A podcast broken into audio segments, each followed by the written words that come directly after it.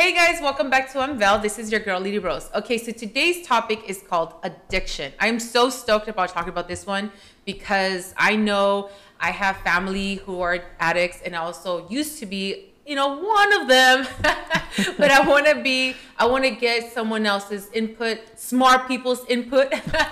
so do you want to introduce yourself, young lady? Hello, my name is Analia. I work for the children's program at Hazelden Betty Foundation. I am the manager of the children's program. Hello, Analia. And sir, would you like to introduce yourself? Yes, ma'am. My name is Emilio Angulo. I am the program director at Solution Point Behavioral Health in Rancho Mirage, California. Woo! We got some fancy people up in here. I love it.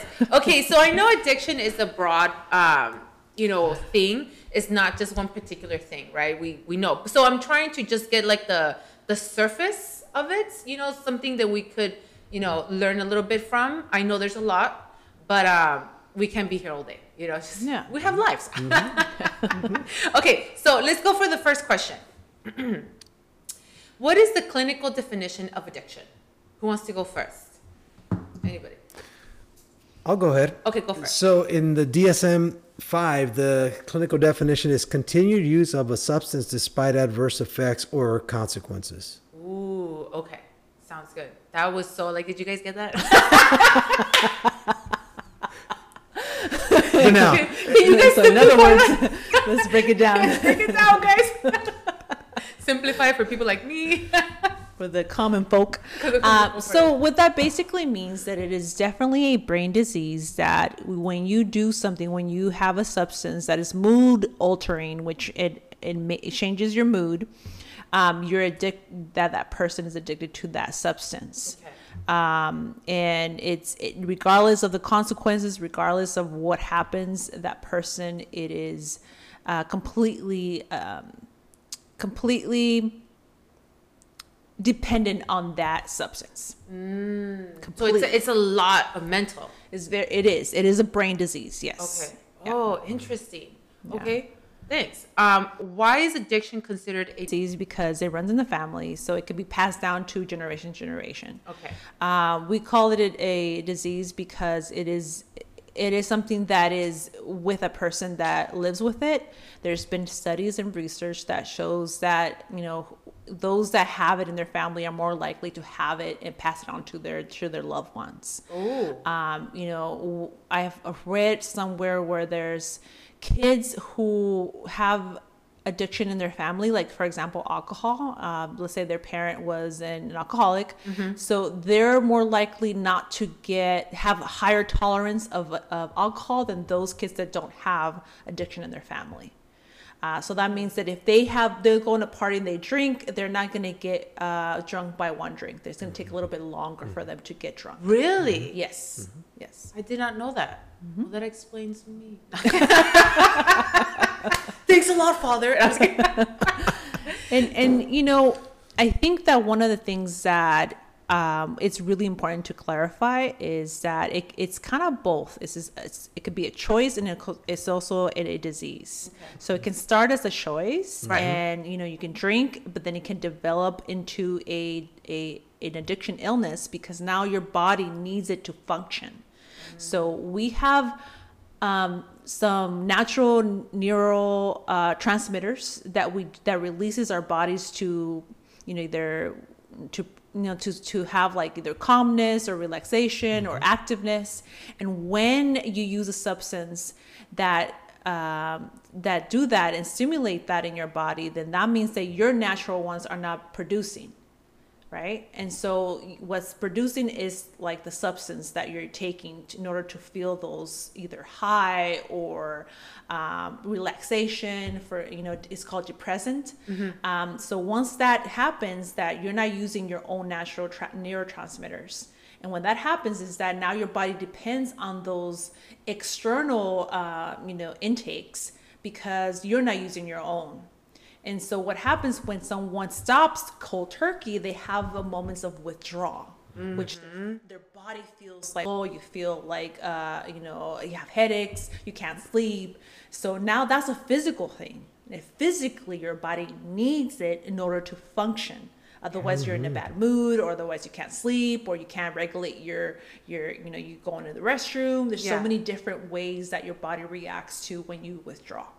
Interesting. Yeah. Unless you Do you That's want to true. add anything? No, that's and Aaliyah really put everything out there. I mean, the only thing I could also say in regards to this is that, you know, a lot of people, like and Aaliyah said, there is a choice. The choice does come in the first time somebody tries something, but it doesn't become like a moral thing anymore because a lot of times, like Analia said, is if you're already predisposed to this disease, um, that person that takes the first drink now something changes in their brain, you know, and once that thing, whatever happens where it changes, they may feel like the pleasure of like, wow, this really helps me deal with all these unwanted emotions or feelings, and then what happens is that the next time that one drink doesn't work anymore, it takes 2 It may take three. And that's where the whole disease comes in, where now they become dependent on it and it becomes a chronic illness. It doesn't get better, it gets worse. Yeah. You know, so it's um, it's not a moral thing. It's not something that somebody can say, "Oh, I'm going to stop." They they they think they can stop, but eventually they just can't stop. Yeah. Do they know that this is building up? Like a person. Okay, so let me throw curveball. Like, uh, how long does it take for that to get like? Everybody's different. Mm-hmm. Everybody's different. Especially there's a difference between females and males. Females, um, I think it takes really fast for them to, you know, get um, intoxicated. Uh, it's faster, right? And for males, it might take a little bit longer, you know, because of the body body mass. So we have to account of like the body mass, the weight, you know, All that stuff. all that. So it all depends. It, it could be one person that just tries a drink one time, and boom, their brain is like, "This is what I want. This is what I need. I need this every time."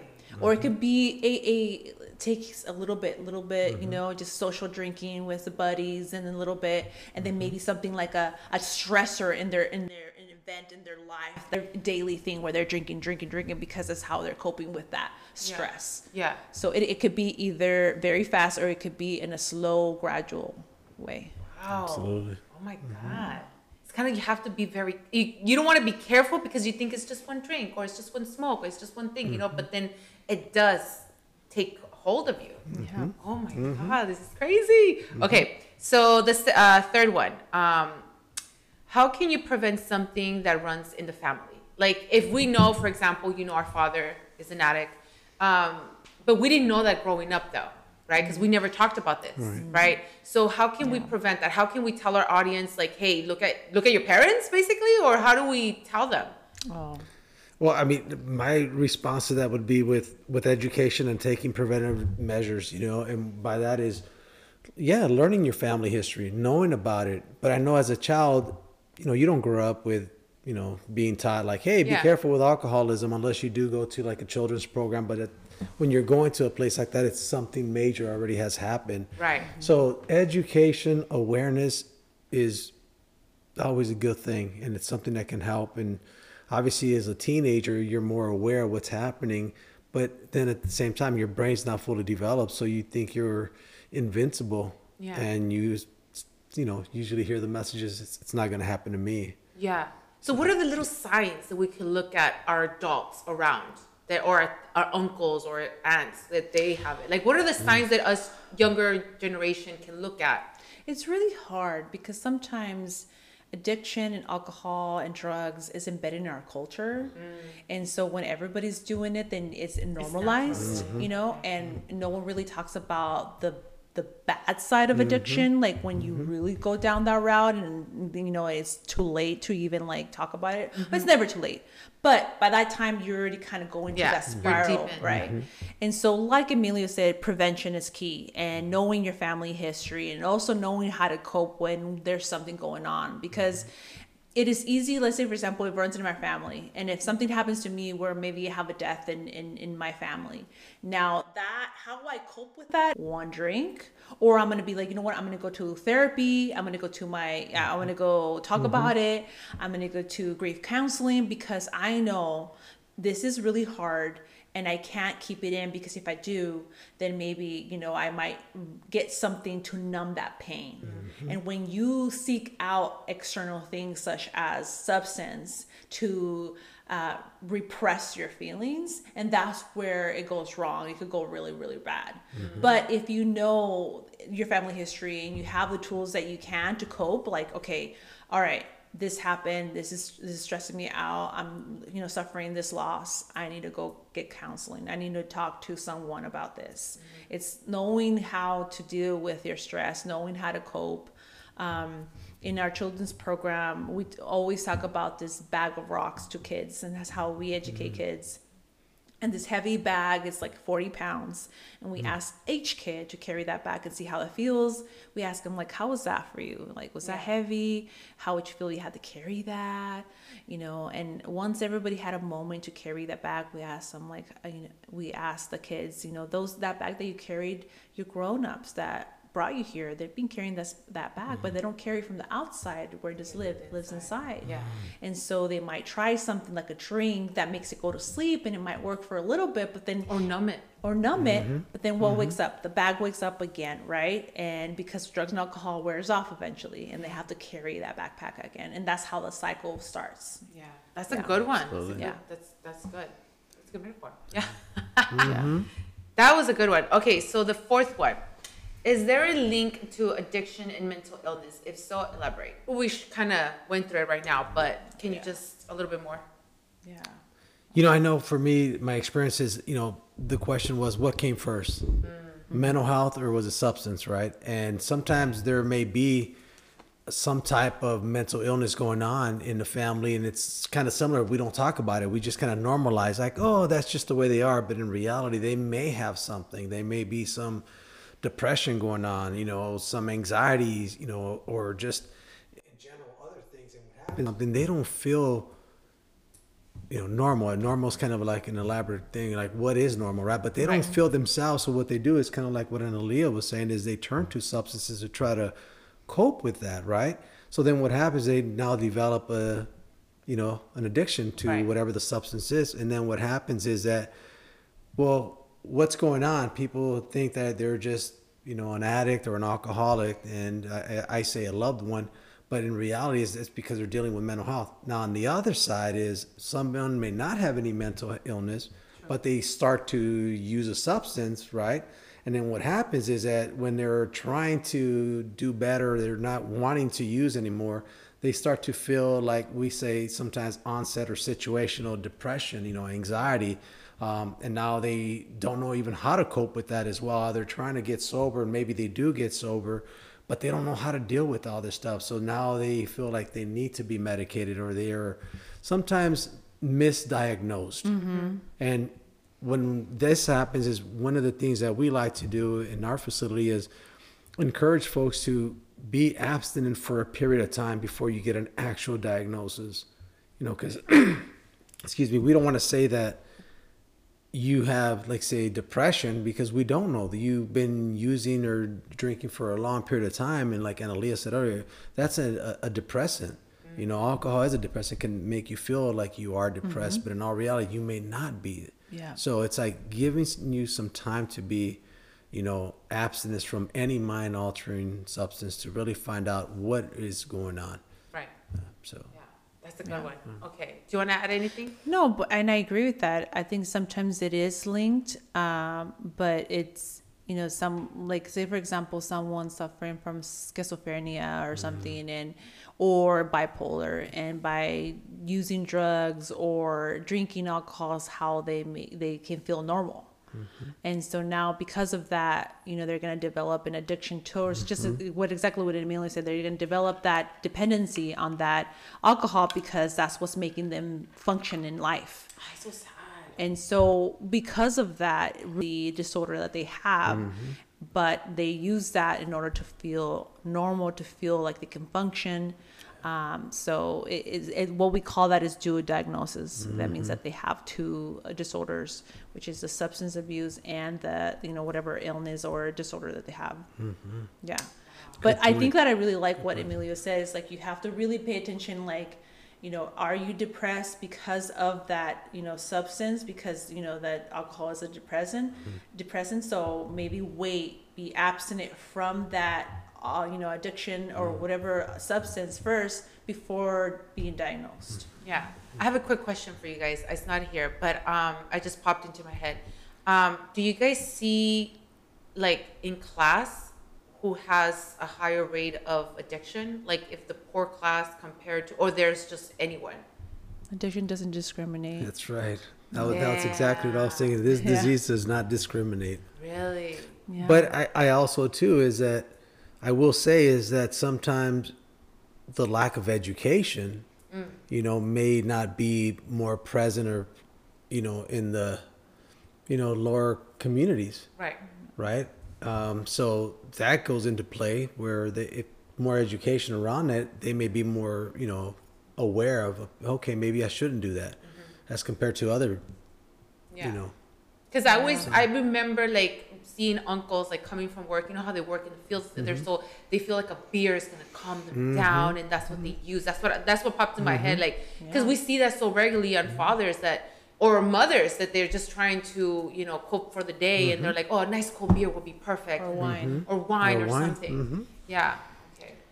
Yeah, it doesn't matter. Like it could get anybody. I mean, we have, you know, I've been working in the Betty Ford for 13 years. We have lawyers, doctors. We have people who do blue collar, white collar jobs. It doesn't matter. It does. It's everywhere. Mm-hmm. Yeah. So it's just wow. Okay, so mm-hmm. this is serious stuff. Okay, so number five, does intervention or treatment work? Because I've seen those shows, the interventions. Mm-hmm. I've seen it's crazy, you know, but I, I'm it's blown away. Yeah, because they don't want to admit it. They don't want to do. They just want to. They don't want to take care of it. So does this work? What do you guys think? or it depends on the person. Here's what I say. Um, yes, I, I do truly believe that it works. And and what do I mean by that? Well, first of all, let me go back to when the question is, does it work? Well, at times people may say it doesn't work. For example, like say there's an intervention that's being done. The person may not accept treatment, or den- or maybe they're in denial that they're not that they don't have a problem. So that may come across as it didn't work, True. right? Right. But in all reality, is it did work because now there's awareness. now the family is uh, completely on board that there is a problem. They voiced it. They gave it a name. It's there. So now this person can't hide anymore, right? So I don't call that necessarily that it didn't work. So the intervention piece is there. Now, that alone doesn't help a person. Yes, treatment now similar. Someone can go to treatment and complete a program and leave and return to use, which Yeah. they call relapse, right? Okay. That's not necessarily that that person failed, but maybe that person wasn't able to deal with all their stuff that they're truly doing dealing with, or maybe this person wasn't completely open and honest to, you know, deal with all the stuff that's happening for them. So, does it work? Yes, and it's like they say is if that person truly is willing to do whatever is necessary to, to sustain some sort of sobriety. Yeah. But it's difficult. It is difficult. It's difficult. And I- everybody's different. Right. Yeah. What do you think, Alia? Well, yeah, I think it does work. I mean, that's why there's a lot of interventionists and there's a lot of treatments because it does work. Uh, but you know, you, the person really needs to want it, and you know, and and and even those that do want it, like they can still relapse. They can still go back to it. Um, you know, even the Betty Ford. I mean, she's the greatest example that I can give you that their own family had to intervene because she had a pill, uh, a a substance abuse with pills. Uh, and you know she suffered with cancer and, and she got addicted to pain pills betty ford was and so her family did an intervention and she went to treat for so many years until the day that she died you know she mm-hmm. was sober so it works if you work it if you mm-hmm. really want it if you do the job if you surround you, your your your your life with people who are going to encourage you Your lifestyle has to change. your life mm-hmm. has to change Yeah. yeah Yeah, which is good though because Yeah. you don't want to surround with yourself with people like that Absolutely. anyways. Yeah. So it's for the better. yeah Yeah, it is hard. It's kind of similar to the sixth question. If this is an illness, is there a cure? Right? But we're saying that it is. I think I personally think it's a cure, but you know, you guys. Well, we like to say in the recovery field that there mm-hmm. isn't a cure. Well, that you there know, isn't. There isn't a cure, but there is like a, a- I- I would say antidote or you know Solution. a solution. and and that's to take care of yourself. Mm-hmm. And that's to go to meetings. And that's to do things. It's kind of like let's think about a diabetes. Mm-hmm. Diabetes if you don't take care of your sugar then you're gonna you're gonna you're gonna have a reaction right? Right. but if you are con, you know control your sugar control like what you do or how do you take care of the diets that you choose and exercise and have a, a positive outlook in life then that means you're going to be okay. You're not going to have any any difficulties. Right. but if you don't take care of yourself and you eat whatever you want then there's going to be you can suffer like uh, you know go blind uh, chop off your feet or even die Right. you know that's the ultimate thing uh, and that's how we like to see addiction uh, the That's a good. disease. That's a good way of seeing it. yeah Yeah. so that's how we see it there's there's something that you can do to recover from it and to the choices and lifestyle you use in order to stay away from addiction but it is it's not something that you get a pill and boom you don't have addiction anymore Yeah. Boom, you wow, that'd be so nice. Like That a would genie, be like, right. Yeah. We would be out of a job. yeah i know Yeah, that's true. No, but I feel like this is very mental. This is mm-hmm. all in the mind. Like that mind has so much power that you could get into it and getting out of it. That's like the process. it's mental it is emotional and it's spiritual That's right. Yeah, yeah spiritual. i think it mm-hmm. can be Absolutely. You have to believe in something. Mm-hmm. you have to believe in a higher power Yeah. Yeah. that you know you're powerless and give that higher power mm-hmm. whatever you that higher power is for that person That's true because if you don't have that higher power, mm-hmm. then you would be dependent on yourself only, right. and Yeah. but we fail ourselves all the time. Right. so you rely on something That's greater right. than yourself I'm glad you put that in there. sis. Oh no, No, it's Nalia. it's a, it's that saying, right? If nothing changes, nothing changes. So there has to be some sort of change, and with change, you know, it's scary, right? it is scary. You know, you don't. So that's why, like, sometimes you have to believe in something greater than yourself, whatever it may be. Just to say, like, I'm sick and tired of being sick and tired. I, I need to do something. So that willingness has to be part of that, and yeah, it's a lot of decisions mentally, and like you said, so it's hard. It's a big Yeah. thing. I like that you said you you're sick and tired when you're sick and tired. I Mm-hmm. I know that feeling. I'm sick uh-huh. and tired of this. I hate mm-hmm. feeling this. Like I'm mm-hmm. done. Like that's when you know you hit rock bottom. Like Mm-hmm. you're done. You're so over it. Yeah, that's true. Okay, so um, number seven. How can families support someone with addiction without enabling them? Like the do's and don'ts. Like please teach us, because I think that we this all is your bread and butter and you- you got because I feel like I feel like we all have that in our in our Absolutely. families nowadays, Absolutely. especially because of COVID and everybody was bored at home, and we started building new habits that sometimes were not good. You know what I mean? That's right. So sometimes family can contribute or trigger yeah, you know what I mean? Because sometimes they get in our skin. Mhm. No, absolutely. so I mean, what do you want to say, preacher? Okay. oh boy i mean on. there's so many things right and especially like in our culture right? You know I, like for me my mom my mom is always going to be if you want to call her the enabler but I'd like to say the biggest supporter is she's going to always baby me. I'm her baby boy Right. right, so that kind of comes in there naturally. What i like to say for families encourage families that are dealing with somebody that is dealing with substance use disorder is same thing education first before you make any changes. Yeah. because you know no one's going to want to change. It's just educate yourself around this the whole disease on what it does okay? Because it becomes this is a family disease. Mm-hmm. Well first is mm-hmm. once you get the education about the person now i want you to see how it impacts every single person around that loved mm. one. And that is you go into have you maybe starting to really be angry as well? Are you starting to do things that you never thought you'd be doing? So you start to put those things out there for them just so they can have awareness. Right. Once they now become aware, it's now there's a choice. Mm-hmm. The choice is you can continue to keep doing the things that you've been doing and you're going to continue to keep getting the same results. And that's what sometimes we call, you know, in Al-Anon groups and stuff, we call that insanity, mm-hmm. you know.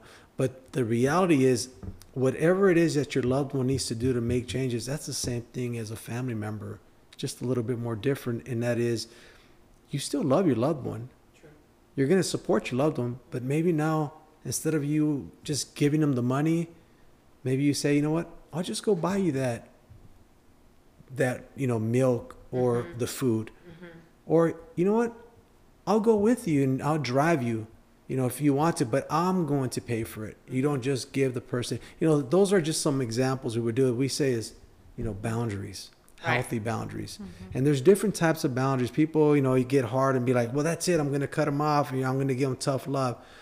Those may work, but it, for the most, they don't. People still want to be loved. Even that person that's dealing with the substance, they still want to be loved. Mm-hmm. You know, and when you treat them with compassion and empathy, and, and you're just around the whole disease where you have understanding, you'll learn how to communicate. So, communication, education, and boundaries are very important.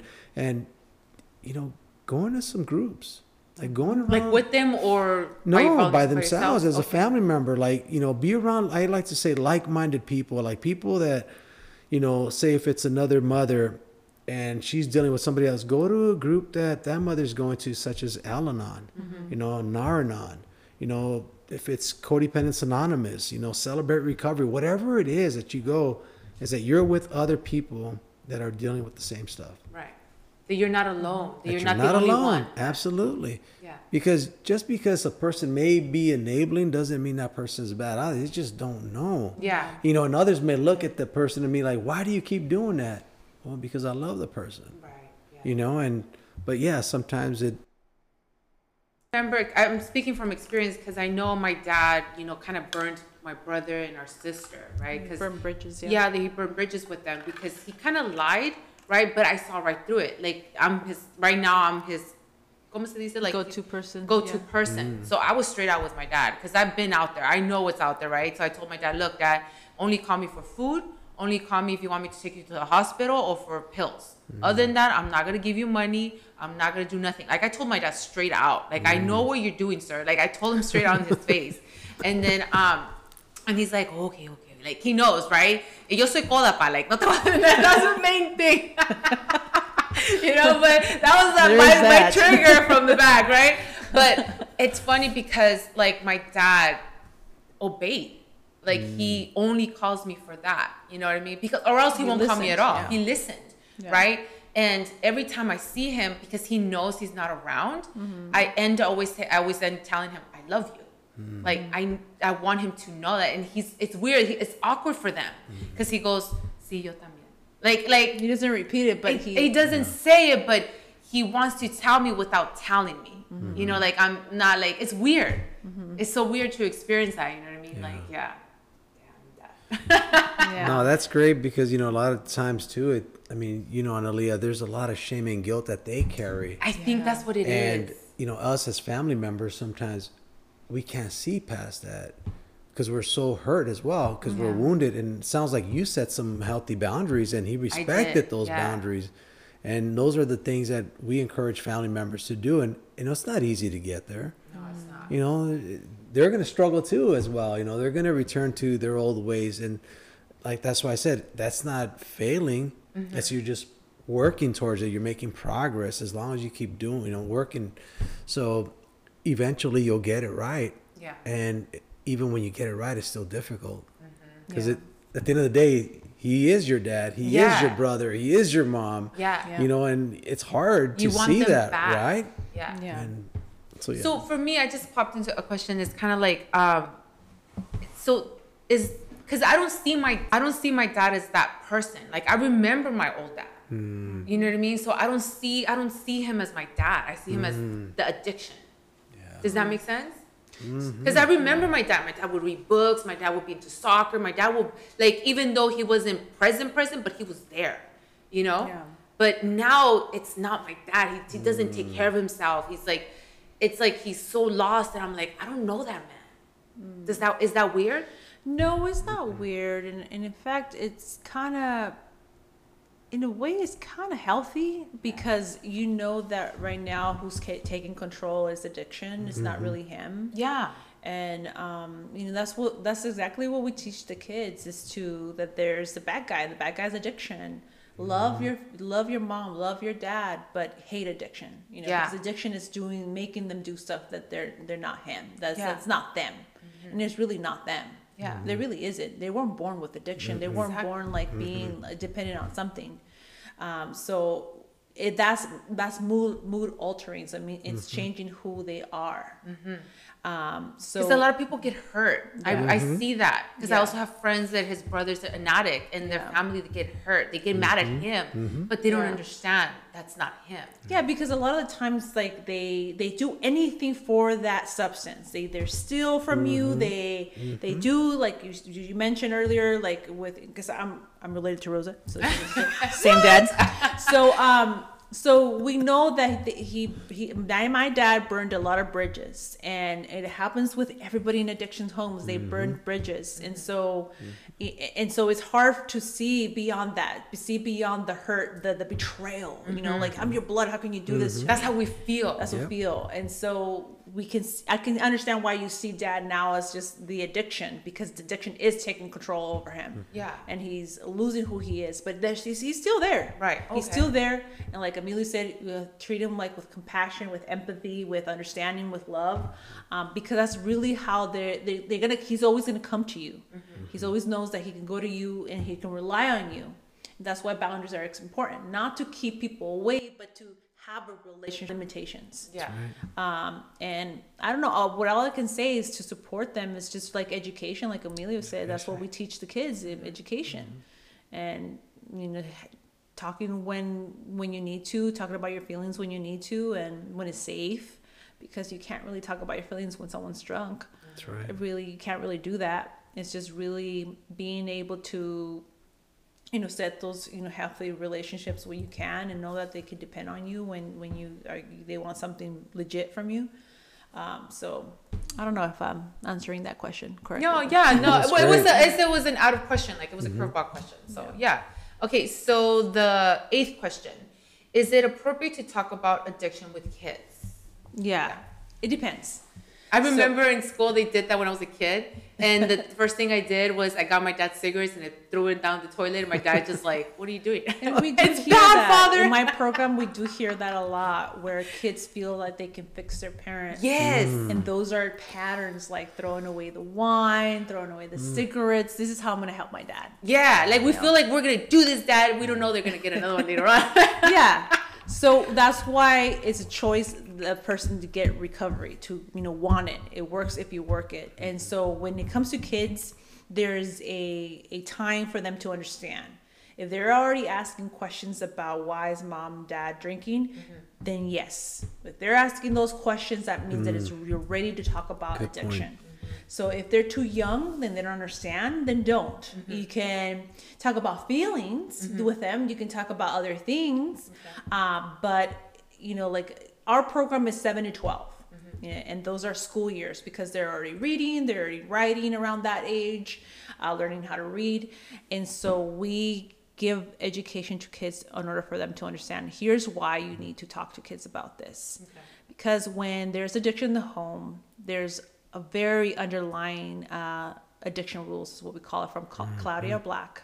Don't speak, don't trust, don't feel. Mm-hmm. When there's fighting, when there's dad not coming to work or mom sleeping too much, and no one's talking about it, and no one's acknowledging it, they can't trust their own feelings. Mm-hmm. So they they start learning, oh, maybe I'm wrong. There's nothing going on then. Yeah. No one's talking about it. Then maybe I'm wrong. I don't have. I I don't know how to feel.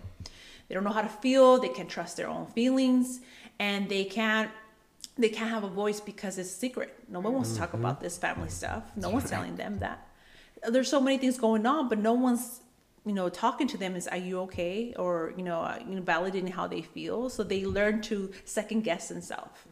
And then sometimes there's a lot of broken promises, and no one, you know, like you promised you were going to take me here, you mm. promised you were going to go to my game, you mm. promised this and this and that, you know, and now they they lose trust in in grown-ups. If they can't trust in their own parents, well, how can they trust other people? So they grow up thinking, not feeling that they can trust. Mm-hmm. And so it's important to really head on talk about what's happening. You know, mom and dad, or mom is having is going to treatment because she she's going to school to how to how to get away from from drugs and alcohol. Yeah. Say it in a way that is graceful. Yeah. Mom's mm-hmm. going to treatment. What that means is kind of like school, mm-hmm. Because she, mom's allergic to to to alcohol. That's what sometimes I hear. Yeah. Um, you know, just very simple, very simplified. You don't have to go into details. Oh yeah, your dad is using heroin and he's getting Yeah. you know sugared up. Like with- What? You Yeah. can't. You don't What talk is- about What the, is that anyway? We talk about the details. Yeah. You know, they don't need to know that. What they need to know is, you know, what addiction is. Is a brain disease when someone wants more and more and they can't stop. Uh, how to take care of themselves, um, and and how to talk about their feelings and you know validate how they feel. You know, it's important for them to know that. And and and lastly, and most importantly, that their number one job is to be a kid. You know, they're not, they don't get to decide if like mom should go to treatment or not. Like that's not up to them. That's a grown up thing. Yeah. And that their job is just to be a kid. Yeah. Don't Yeah. take that away from them because. Don't take that. away their youth. You know, yeah, they're, they're a kid. Do you want to add anything? Amelia? No, that's She great. did all- she's a, she's a professional, and that's exactly. I, I actually learned some stuff right now too. Yeah, because I, I I remember that um nobody told us anything, right? And I and I and I saw like I remember went through my dad's wallet because the paletero was coming. I wanted you know money, right? and I saw I saw that little bag in my dad's wallet, and I showed my mom, and my mom was like, "Tell your abuelita." Right, his mom. So I was like, okay, I'll tell my And what mom. did what abuelita do? Dámelo, mija, no digas a nadie. Give it to me, don't tell nobody. Mm. That's exactly. It's like they put it under it. the rug, Hide it. Wow. and I didn't know what it was. I just That's saw a little secret. bag. There we go. Secret. Yeah, Wow. and, and I feel like because of that, I'm not trying to blame anybody, right? Yeah. We didn't know that's Mm-hmm. our culture, but I feel like if they would have tackled this when they saw this little bag with my dad, he wouldn't be where he's at right now. Mm. Yes. I feel like it could have been prevented Yes. Mm-hmm. because my dad's lost, lost.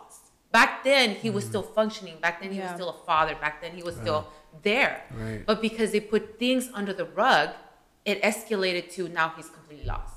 Wow. Do you know what I mean? So I will always remember that.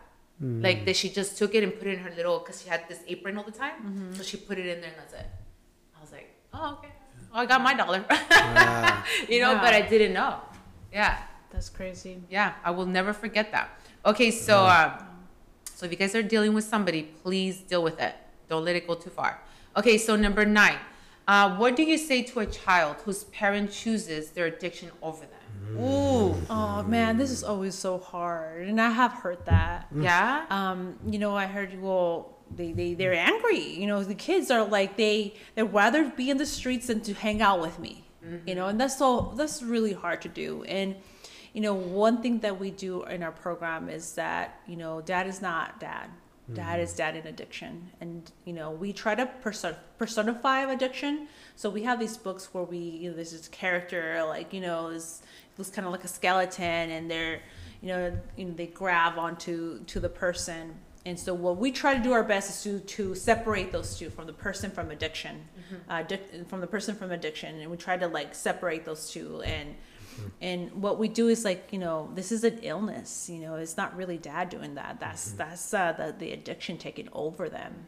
Um, you know and i and i want to believe that because you know i want to choose that. My dad didn't choose drugs over me. I think that is this is his illness. This is a disease that is taking over and having come to kids. You know this is not dad. This is dad and his, his addiction and addiction has a hold on him. Think about it. This is another words that we use uh, different from addiction. Think about it um, a fish is swimming and someone's in the fisherman is uh, fishing. And so the fisherman cuts the, fish and the fish wants to get out. It's, Yeah, you know like it's suffocated, like it it, it to wants to get out wants to go back in the sea. But the thing is is that think about the the fisher person the fisherman as addiction. It's got a hold of that fish. Even though the fish wants to get out and is but it can't because it's not in control of its life. So it is up to the the fisher person to put it back into the sea to have it for lunch so that's how we explain to mm. kids that that person that that fish has no control of its life it's not in charge it is that fisher person it is the fisher it's, it's the, the that dad or mom is hooked Yeah. um, mm-hmm. by the, the fisherman Wow. Mm. Yeah. So it's like for a kid to, you know, observe all that at such a young age. yeah You know what I mean? but they get it Yeah. they already felt it they already mm-hmm. see it they're already mm-hmm. exposed to it even probably worse Absolutely. And so for them to kind of see it in a way that, you know, they don't have control. They're they want to get out. They want to be free because every living thing wants to be free, but at that moment, you know that fisherman has the control of that fish, and it's gets it's it's going to determine its its uh its life, its future, its fate. Yeah. Wow, that's powerful. I've That never is heard it that way. It's, Yeah, uh, I just learned I. the way how to talk to to kids. Just Yeah. that the fisherman Yeah. and, The and the fish and the hook. hook, That's yeah. awesome. Yeah. Thank you, Analia. Yeah. How would you, would in your words, as you know, how would you tell a a, a, a kid? I, well, I'll tell you. Of course, I'm don't work with kids, but the way I excuse me, the way I had it here for myself was, uh, first of all, I would say it's it's not a choice that your parents making. Yeah. Along the same lines that Analia was saying, um, your parent is not choosing the substance over you. It really is that the substance has control over your loved one. And I say, you know, one of the things I would say is no one wants to grow up to be mm. an addict or True. alcoholic. True. I mean, I to this day I don't remember ever anybody as a child saying, "Hey, I want to be an addict or an alcoholic. I want to do it." But you do hear that they glorify certain things, but they're not aware The that this may happen, right? So that's what the way I would share it with a child, which I think I'm completely going to change it now to the fisherman thing because I think that's a better way for a child to really Yeah. get it. Is that it's like that. It's you know they don't have a choice. That Yeah. yeah, obviously it starts with the, starts off with the choice, but They don't know it's a choice though in the beginning. they don't know that that's what's going to happen. No Yeah. one says here I'm going to take this one drink and I know this one drink is going to make me an addict or an alcoholic. Yeah. They You don't, go do in that. way. No. You know? You know, it's like anyone. You know, people sometimes you take a drink because it's the fun thing to do. You see people and Mm-hmm. they don't think nothing's going to happen, like Analia said earlier. But eventually, you know, if you keep turning to it to cope, that may become a problem, and then it's Mm-hmm. too late at that point. Yep. So there's different things, but yeah, I like that way. Yeah, that was for a the good one, child. too. Wow. Yeah. And that's, I like how you simplified it too. Like, you know, it's, it's, you don't go in there thinking, okay, I want to be an addict when I grow up. Mm-hmm. It's true. We don't think that way. It, mm-hmm. it literally, life just happens, you know, Mm-hmm. throughout our choices in life. Mm-hmm. It's like we can't, we, you could be so careful, you know what I mean? But you also want to have fun and you Exactly. mix all that stuff and it just happens, you know? And it's also uh, our communities and your Yeah. friends and It's everywhere. Yeah, it It's all everywhere. It, it's everywhere, literally. Yeah. yeah. Do you guys have any final conclusions regarding this topic? You know, the only thing I could say is really it's just get as much education as possible because one of the things that we also left out, you know, this is a family disease. It impacts every single Yeah, body, and there's some roles that people take on, you know, that they may not be aware of. You know, I'll just use like uh, uh, make make make up family here, made up family for example. Like there is a person we call them with the problem. That's the culprit, right? That's the one that people blame. So I, I like to think of it as a baby mobile. You know, the baby mobile, when a baby is crying, they put the baby mobile right. And, and I, I ask families, what's the purpose of that mobile? Mm-hmm. It's to soothe, to distract, to comfort, right? And as a family system, that's what we try to do when we identify the problem, right? Mm-hmm. So we say, you comfort it and, you know, make this person feel at ease or, or even tell the person you should go get help. Mm-hmm. But then what happens is everybody takes on different roles to make up for that person. And there's roles such as like, first of all, the chief enabler. Right. And usually that's the mother or the spouse, right? And then you got like the family hero. Usually that's the firstborn in the family, right? Then you have the scapegoat, right? The one that said, forget it all. I'm just going to do my own thing. Or Right. he's going to be up front or she's going to be up front and tell you how it is, right? Yeah. Like there's no filter, right? Um, and, and, then, and then of course you have like the, the clown, you know, the person that's always cracking jokes because like Analia said is we don't know how to deal with our feelings. So we crack up, we Yeah. make things more light instead of, you know, And really being serious, right? Everybody's like hostile, and so you need some. You need someone to be Something, an outlet. not make things so awkward. You know? Right. And then one of the other roles that really is out there is the the lost child. You know, so these roles can be in the family and you may not even be aware of it. Like people just sometimes take on different roles. You may be two of those people. You're like, wow. And it's just knowing that just educate yourself as much as you possibly can. And you're right, Rosie, what you said is you still want to have fun Yeah. you do want to have fun and you don't want to live your life you know in the with in the back of your mind thinking well no i can't do this or i can't do it because this may happen to me is that we don't know but it's just have the education and make a healthy decision Yeah. when you're ready and hopefully when you're an adult to say okay is this the path that i want to take do i really want to socialize and try you know drinking a couple wine or whatever it may be but just having that mindset that hey i just have to be careful Right. Mm-hmm. True. so Yeah. Yeah. Do you want to add anything to the conclusion? I think the only thing I would add is like, you know, don't judge a, a book by its cover. mm, I mean, everybody can go through so many different paths in their lives, or maybe a lot of things in their past that happened, maybe trauma, where maybe um, addiction was running in their home. And so I think that it's important to really look at a person who's struggling with addiction as a way that they're human and that, you know, and it's so true that that person that's str- struggling with addiction it's going to affect everybody around him that love that person it's a family disease. It's not you know addiction is is something that it really just takes everyone down. And and so if that person is getting help i strongly suggest that person to also include everybody in their family in recovery in a, in a therapy setting or whatever because when when you tackle this a when you tackle um, the problem you also have to look at the things around it. Mm-hmm. Because if you go into an environment that is still mm-hmm. toxic is still like not healthy that person's chances it's gonna you know more likely relapse. Mm-hmm. But if it goes into a in a very supportive family then that their chances of staying sober is higher. Right. definitely Absolutely. hands Yeah. down absolutely. and you know we have to like we have to consider everybody's different cultures if there's a family who and likes to enable well let them support in a way like you know if you do this then i'll do this for you Right. you know if you if you go to re, you know you know to uh, meetings then you know i'll i'll babysit whoever you know whatever that's how we can put our part Yeah. and so um, just know that it's it's hard, it's tough, and you know even losing weight and eating right is hard. Imagine someone who that is a mm-hmm. brain disease. Okay. you know. That's true. So mm-hmm. just you know don't judge, help them mm-hmm. get educated. Like Amelia said, know what's you know how this works. That's the best thing you can do for for that person, that family is get educated, have awareness, know what you can do for you. So. Okay, cool. Nice. Okay, thank you so much, guys. I learned a lot. I it, at first I was like, "What?" but I'm glad that you guys, you know, answered all the questions. I was I was really excited about this episode, honestly, because it affects you know our life and all of us, either our friends, our family, or anything. Mm-hmm. So I'm glad we Yeah. did this. Thank you so much again. God bless you. Hey, thank you Actually, for may having the us. Lord be with you. Thank you. Thank you for having us. taking us back to church Okay. okay, I'll give you back my conclusion. Okay, so for my final conclusion, I just really want to everybody to know that you're not alone.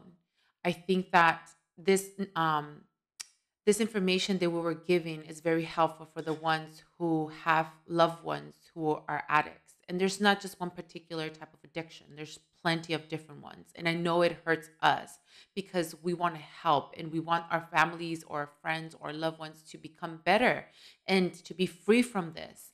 But these are the ways that uh, these guests have um, showed us that we can do our best, but don't put that pressure on you, right? And also don't don't depart yourself from them. Just love them and be there for them.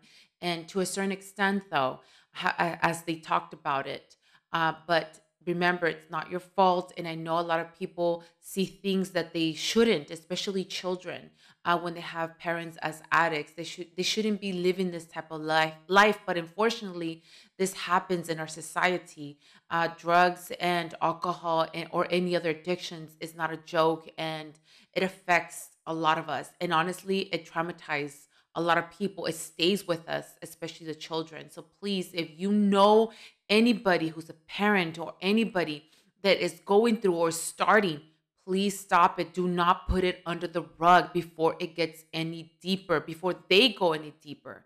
If we if you can make a change in their lives try to do it. Who cares if you feel like oh i don't want to butt in it's none of my business. No you are their business if you love them. Because when you lose them it's hard to get them back. But if you did lose them completely then guess what? Just pray believe and do your best but don't put that pressure on you because you're not god you cannot change them okay you're just human So do your best and just leave it in God's hand and you do the rest. Okay, guys, so this is your girl, Lady Rose. I'm out. I hope you learned something. I hope you uh, um, learned something and that you could take it to somebody else and, and give that information as well. Okay, this is your girl, Lady Rose. I'm out. Be blessed and stay blessed.